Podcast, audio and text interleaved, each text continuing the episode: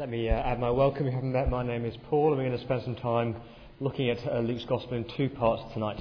But uh, let me pray and ask for God's help. Father, we thank you for this great day where we can celebrate uh, the resurrection of your Son. Thank you for this chance to, to gather in this building. And thank you for the scriptures which uh, teach us, and for your Spirit who is um, working in us to teach us great truths and pray that He will be at work powerfully tonight. I ask that for Jesus' sake. Amen. This man here, up on the screen, next slide please, is a guy called uh, Jim Elliot. Jim Elliot was a, a man who loved Jesus, who believed in Jesus, and he went to live in a place called Ecuador. And him and his wife and, and four other friends and their families all lived there, and they they preached Jesus Christ and they lived among the people. It was one day, the 8th of January 1956, uh, when a local tribe attacked Jim Elliot's and four other men, and they murdered him. Here's a man who, who died because he believed in Jesus Christ. Come forward in time to the 20th of April 1999, and here's a young girl called Rachel. Uh, Rachel was a schoolgirl. She's sitting at a desk in school, and a, and a gunman walks into her school. And the gunman says this He says, Do you believe in Jesus Christ? And the gunman shot her in the leg and then said, Do you still believe in Jesus Christ? And then the resounding yes was heard as the next bullet went into her skull, and she died. She died because she was convinced that Jesus Christ lived, died, and rose again. Go way back to the first century, you'll find a guy called Peter. Uh, he's the guy who lived with Jesus, who, who walked with Jesus, who talked with Jesus, who just denied Jesus, who'd watched Jesus die on the cross. And this guy, Peter himself, died because he was preaching that Jesus Christ was raised from the dead. Uh, we know that uh, he, he was died, he was murdered on a cross himself probably inverted cross. Uh, but he died because he was utterly, utterly convinced that Jesus Christ rose from the dead. Come back to 2006.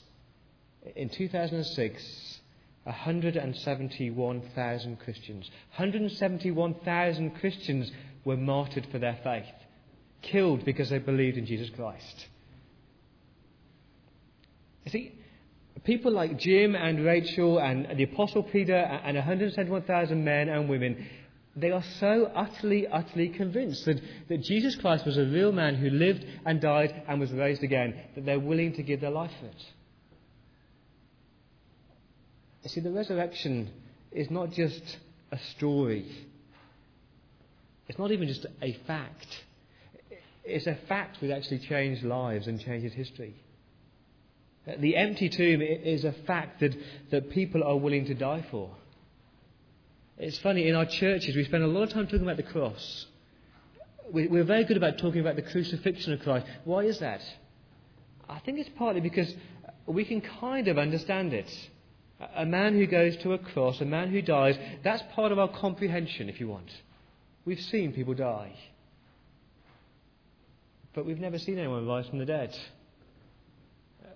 Society tells us that, that dead men don't rise. Science tells us that dead men don't rise. And so we find that really, really hard to comprehend. But did it really happen?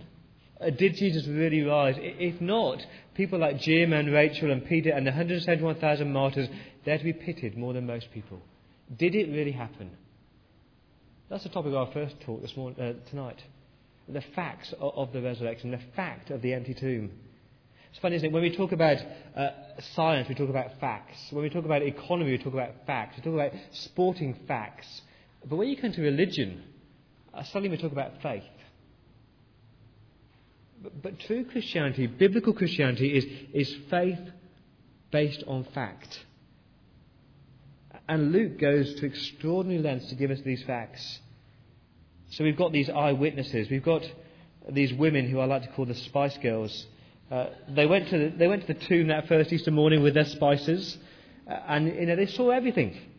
Uh, the disciples abandoned Jesus and the closest friends walked away, but these women, uh, Mary Magdalene, Joanna, the mother of Mary, Mary, the mother of James, they stood by and they saw everything. Uh, so, verse 49, look at it with me.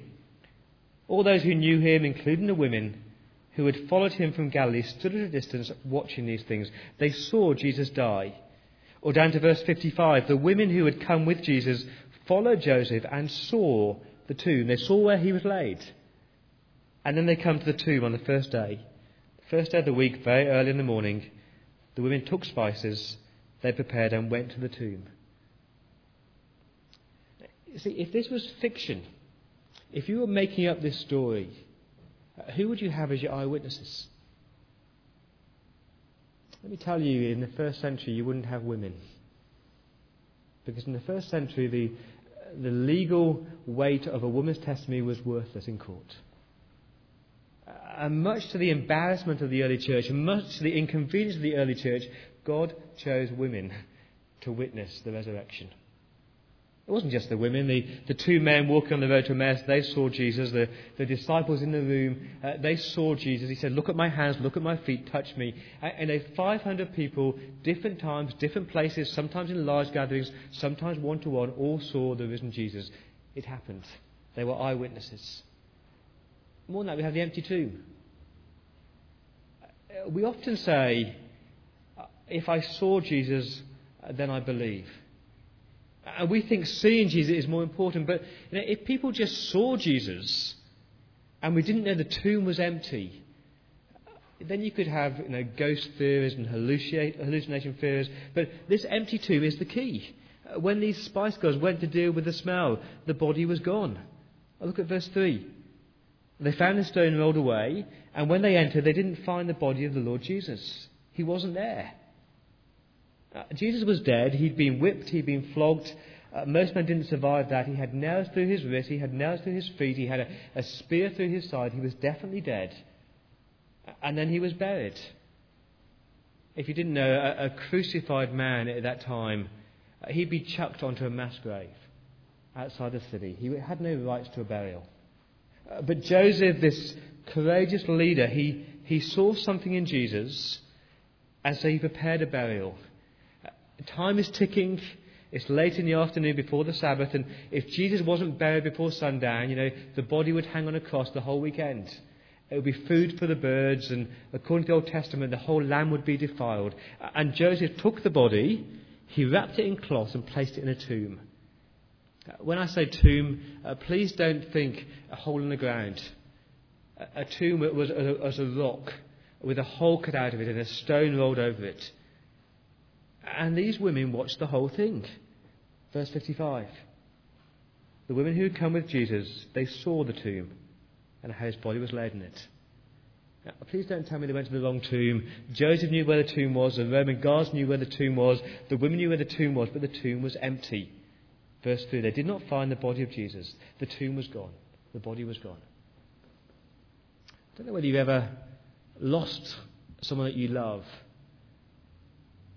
I don't know whether you ever buried somebody that you love. But the tomb or, or, or the tombstone is really important, isn't it?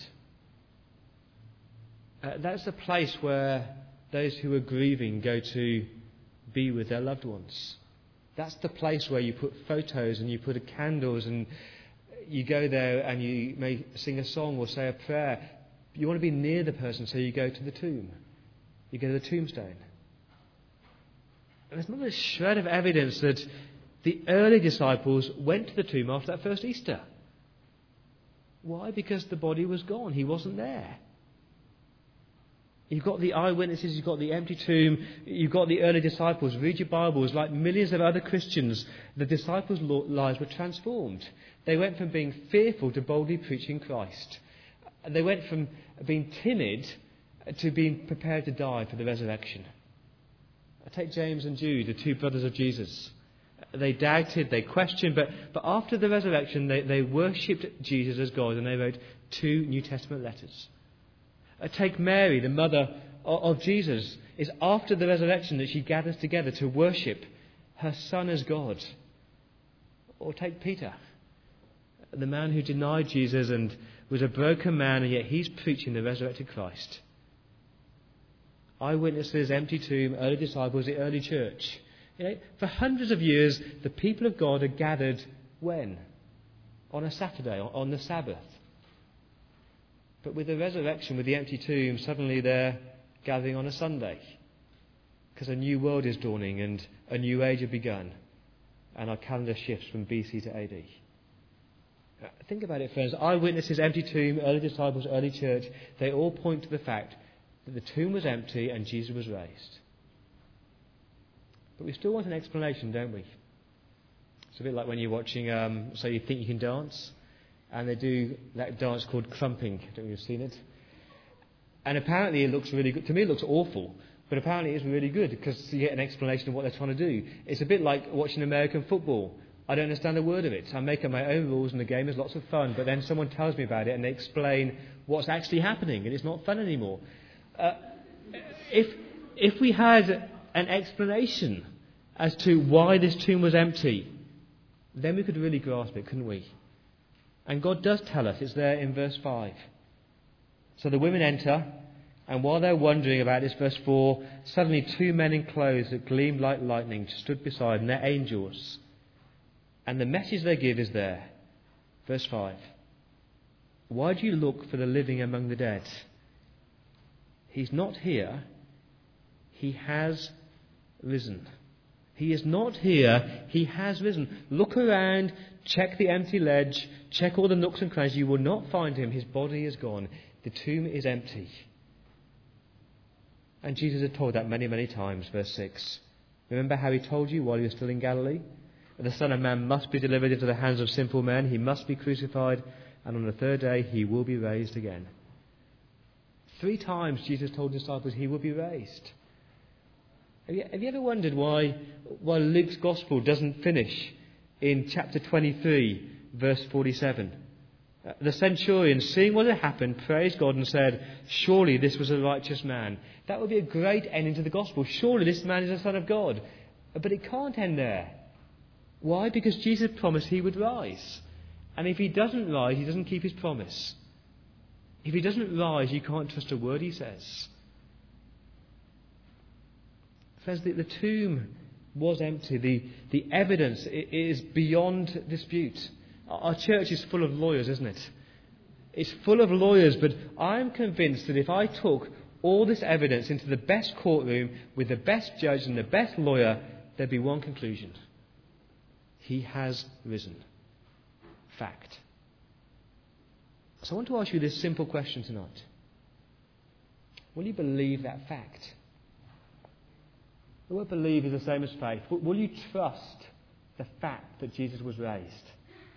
It's not a leap in the dark. It's looking at the evidence, it's analysing the evidence and saying, yes, I believe that. Uh, because if you do, you're joining millions of people around the world, here in Sydney, in New Zealand, in England, in Australia, in the UK, in the USA, in Japan, in Thailand, in India, and in Bangladesh. Millions and millions of people all around the world who trust the fact, believe the fact that the tomb was empty. What stops you? I'll tell you what stopped me. For 20 years, what stopped me was my own pride. My intellectual pride, because from the day that I was born, you know, Science told me that dead men don't rise, and society tells me that dead men don't rise, but, but God is telling me that dead men do rise because his son was raised. Maybe pride is stopping you tonight. Or maybe, like me, it's selfishness. Because, you know, I suddenly realized that if I accepted this fact, then I had to accept that everything that Jesus said was true. And if that was the case, I had to start to change my life and admit that I was wrong and God was right. And that's pretty hard to do, isn't it? It took a couple of years for me and, and the death of somebody who I loved before I could really be humbled and say, yes, these facts are true. Stop being stubborn. Stop being stupid. The tomb was empty. Jesus was raised. Have you ever done that? Have you really grasped that there was no body the tomb was empty, and like the angel said, he is risen. We'll look at the impact of that in our second talk tonight. Thanks, guys. We've uh, looked at the, the facts of the resurrection. I want to look briefly at the impact of the resurrection. What, what impact does the resurrection have for you and for me? Uh, in one word, it's this it's all about reconciliation. All about reconciliation. It was our Prime Minister, John ha- uh, Kevin Rudd, who said these words a few weeks ago. They're on the screen. Uh, the time has come well and truly come for all Australians, those who are Indigenous and those who are not, to come together, truly reconcile, and together build a truly great nation. They're great words, aren't they? It's a fabulous intention to, to truly reconcile. But how does reconciliation start?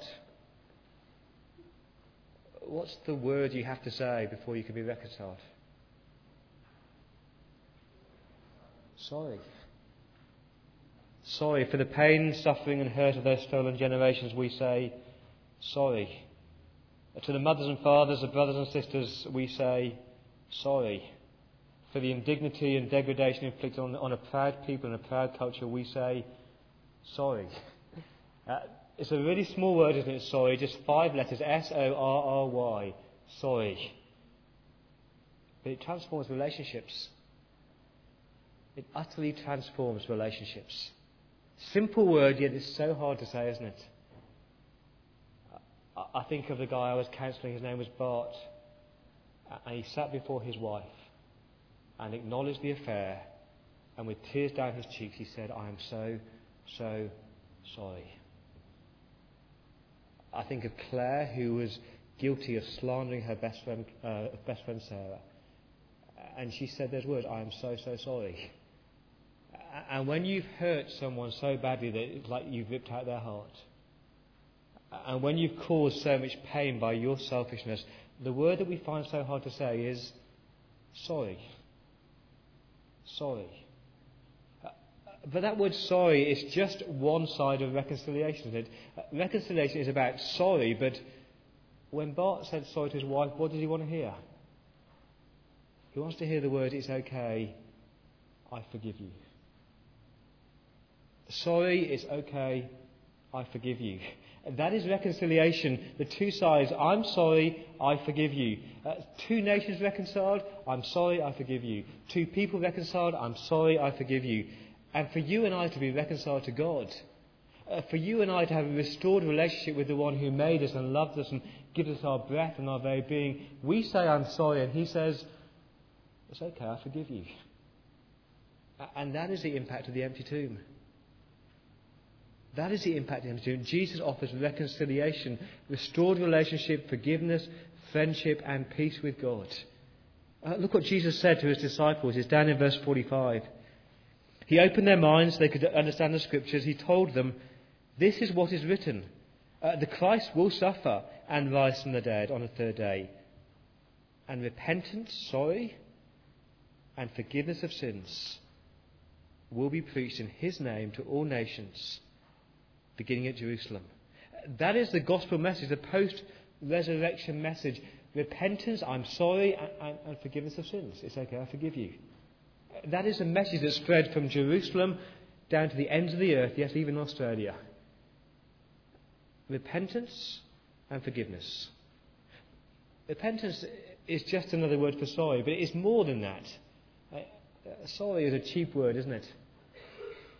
The word sorry can just trip off your tongue. Oh, sorry I hurt you. Really? Are you really? Show me. I'm sorry I had that affair. Uh, are you really? Or are you just sorry that you got found out? Uh, I'm sorry that I did this. Well, show me you're sorry. That's the concept of repentance.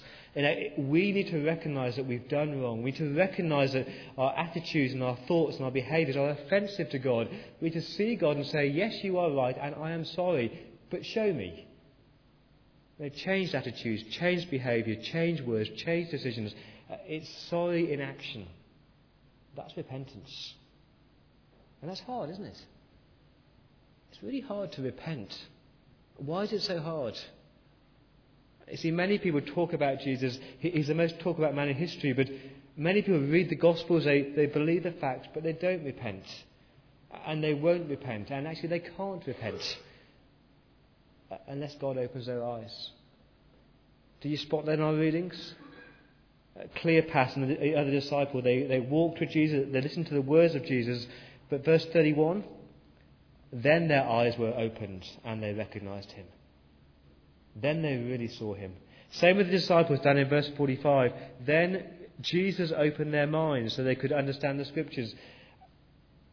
If he suddenly, it took God to open eyes and God to open minds. And friends, when God does that to you, when God opens your eyes and opens your minds so that you see Jesus not just as a dead man on a cross, but as the risen Saviour and the reigning Lord, when God does that for you, the only right response is to fall on your knees with tears in your eyes saying, I am so, so sorry.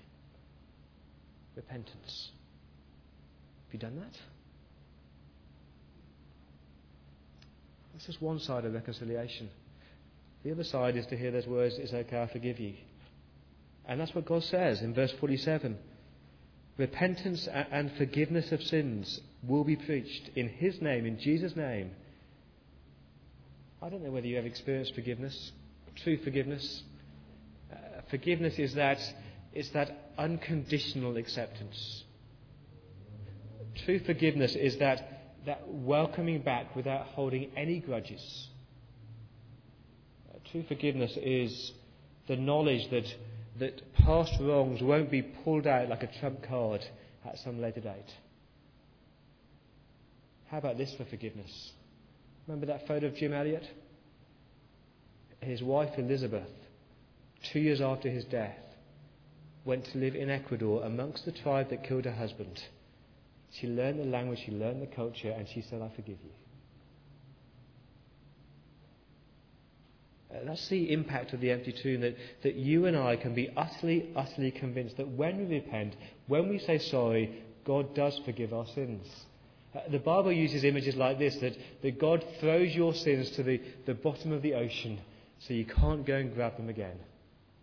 God puts your sins behind his back so he can't see them. Uh, as far as the east is from the west, he's removed your transgressions. He can't get hold of them. But how are you sure? How are you certain that Jesus did forgive you? How are you certain, utterly confident that on that cross Jesus did take the punishment and the wrath for your sins? How are you certain? The answer? The empty tomb.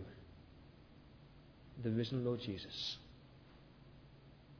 If Christ has not been raised, 1 Corinthians 15, if Christ has not been raised, if the body is still in the, in the tomb, you are still in your sins. The empty tomb is like the stamp of approval, like the tick. It did work. Jesus really did keep his word. God's wrath was taken on Jesus. How do you know? The empty tomb. You're completely forgiven. More than that, you are continually forgiven. Let me ask you, who is it who intercedes for you every day of your life? Who is it that every day when you come to God as a failure, as I do every day, and say, I'm so sorry, God, I'm so sorry, God, I've messed up again. Who is it that steps in? It's Jesus who says, I died for him, I died for her. How can Jesus do that if he's still dead? How can Jesus intercede for you if he's still lying somewhere in a tomb? He can't. How can you be sure that every single day of your life you are forgiven the empty tomb? More than that, and please, please listen carefully and grasp this. The empty tomb is about a reconciled relationship. I don't know, so often we see Easter and we see Christianity just in terms of, of a transaction. We're like accountants, we're like lawyers, we're like transactions. And we see the man on the cross, and it's like he, he paid my price, he died for me, I've got the stamp of approval, I've got the not guilty verdict. But Easter's more than that. If you leave Jesus in the tomb, it's just a transaction. But with the resurrection, with the empty tomb, it's like a relationship. He's alive. You don't worship a dead man, you worship a living man. You're not reconciled to a corpse. You're reconciled to a king, a man who sits on a throne now and he's reigning, interceding for you. And God, God is crying out to you, Come home, welcome home. I love you. I forgive you. Now that's the impact of the empty tomb. More than a transaction, but a relationship, a reconciled relationship with your God. Leave Jesus in the tomb and there's no relationship. So, how do you spot the man or the woman who's been reconciled through the empty tomb? As I close, two quick things. First one's joy. Joy. Look at the disciples down in verse 50. When he'd led them out to the vicinity of Bethany, he lifted up his hands and blessed them. And while he was blessing them, he left them and was taken up to heaven. And then they worshipped him and returned to Jerusalem with, what's the word? With great, great joy. It's the same in uh, 1 Peter chapter 1. Uh, though you have not seen him, Jesus, you love him. And even though you do not see him now, you believe in him and you are filled with an inexpressible and glorious joy. That's the mark of a reconciled believer. You're joyful. Joy is not just an emotion, it is an emotion, but it's more than an emotion.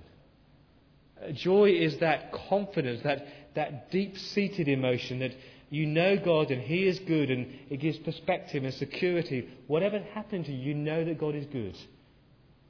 That's joy. I've used the illustration before. It's a bit like the weather, you know. Sometimes it's rainy, sometimes it's cloudy, sometimes it's, it's hailing, but the sun is always there. Rain, hail, or shine, the sun is always there. Uh, the rain and the hail, they're just the surface emotions. But joy is like the sun, it's always there. Now, when life sucks, when life is really hard and you're going through the toughest times, you can still be joyful. Why? Because of the empty tomb. Because you're forgiven. Because you're reconciled to your God.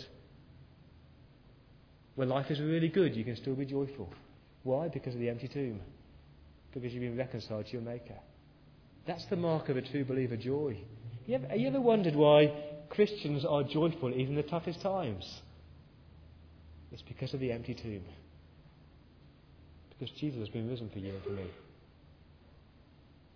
The second mark of the reconciled believer is hope. Certain hope. It was Bertrand Russell who said these words towards the end of his life.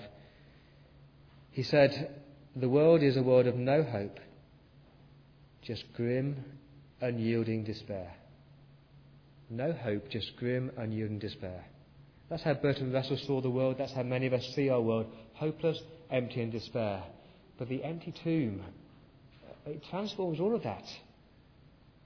Listen again to these words from Peter on your screen. Praise be to the God and Father of our Lord Jesus Christ. In his great mercy, he's given us new birth into a living hope through the empty tomb through the resurrection of Jesus Christ from the dead, into an inheritance that can never perish, spoil, or fade, and is kept in heaven for you. That's our hope. It's an inheritance, uh, being with God for eternity, and that can never perish, spoil, and fade. It's, it's permanent. Uh, this world is not all as is. This world is not as good as it gets. We're looking forward to a new place with no pain and no terrorism and no selfishness and no enemies and no prejudices and no racism and no intolerance and no sin, and God is there, and you are there, and that's your hope. Now, why can you why can you be certain of that? Why can I stand here and say that I have a certain hope? Because of the empty tomb. If Jesus is in the tomb, then my hope is flimsy. My hope is based on nothing, is it? But because Jesus was raised, my hope is certain. And that will transform your life, my friends. If you've grasped this hope, it will transform your life. It will transform your trials because if the road is good or the road is bad, it's okay because you have a certain hope. It'll transform your grief. When my Auntie Betty died, I grieved with hope because of the empty tomb. When Ed died of cancer last year, we grieved with hope because of the empty tomb. When a loved one dies, when you die, you grieve with hope because of the empty tomb. It transforms your grief, it transforms your priorities, it transforms you.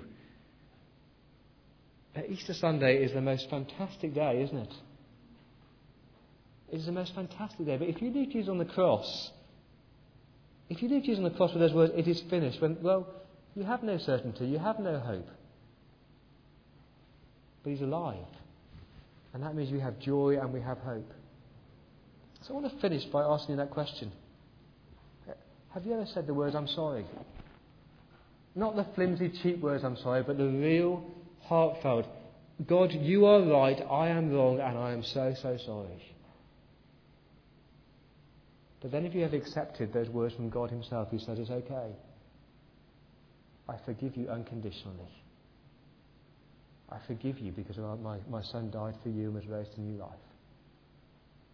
And I look out amongst this church and I see faces of men and women.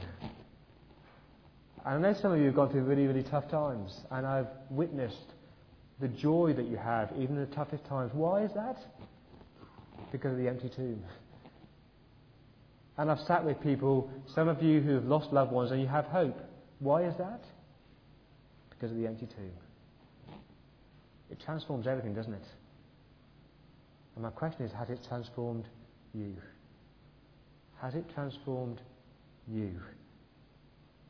Will you leave out this church tonight with those words ringing in your ears? Because of the empty tomb, I have joy and I have hope. And like Peter, we say, Praise be to the God and Father of our Lord Jesus Christ. In His great mercy, He's given us a new birth into a living hope because of the empty tomb. Let me pray.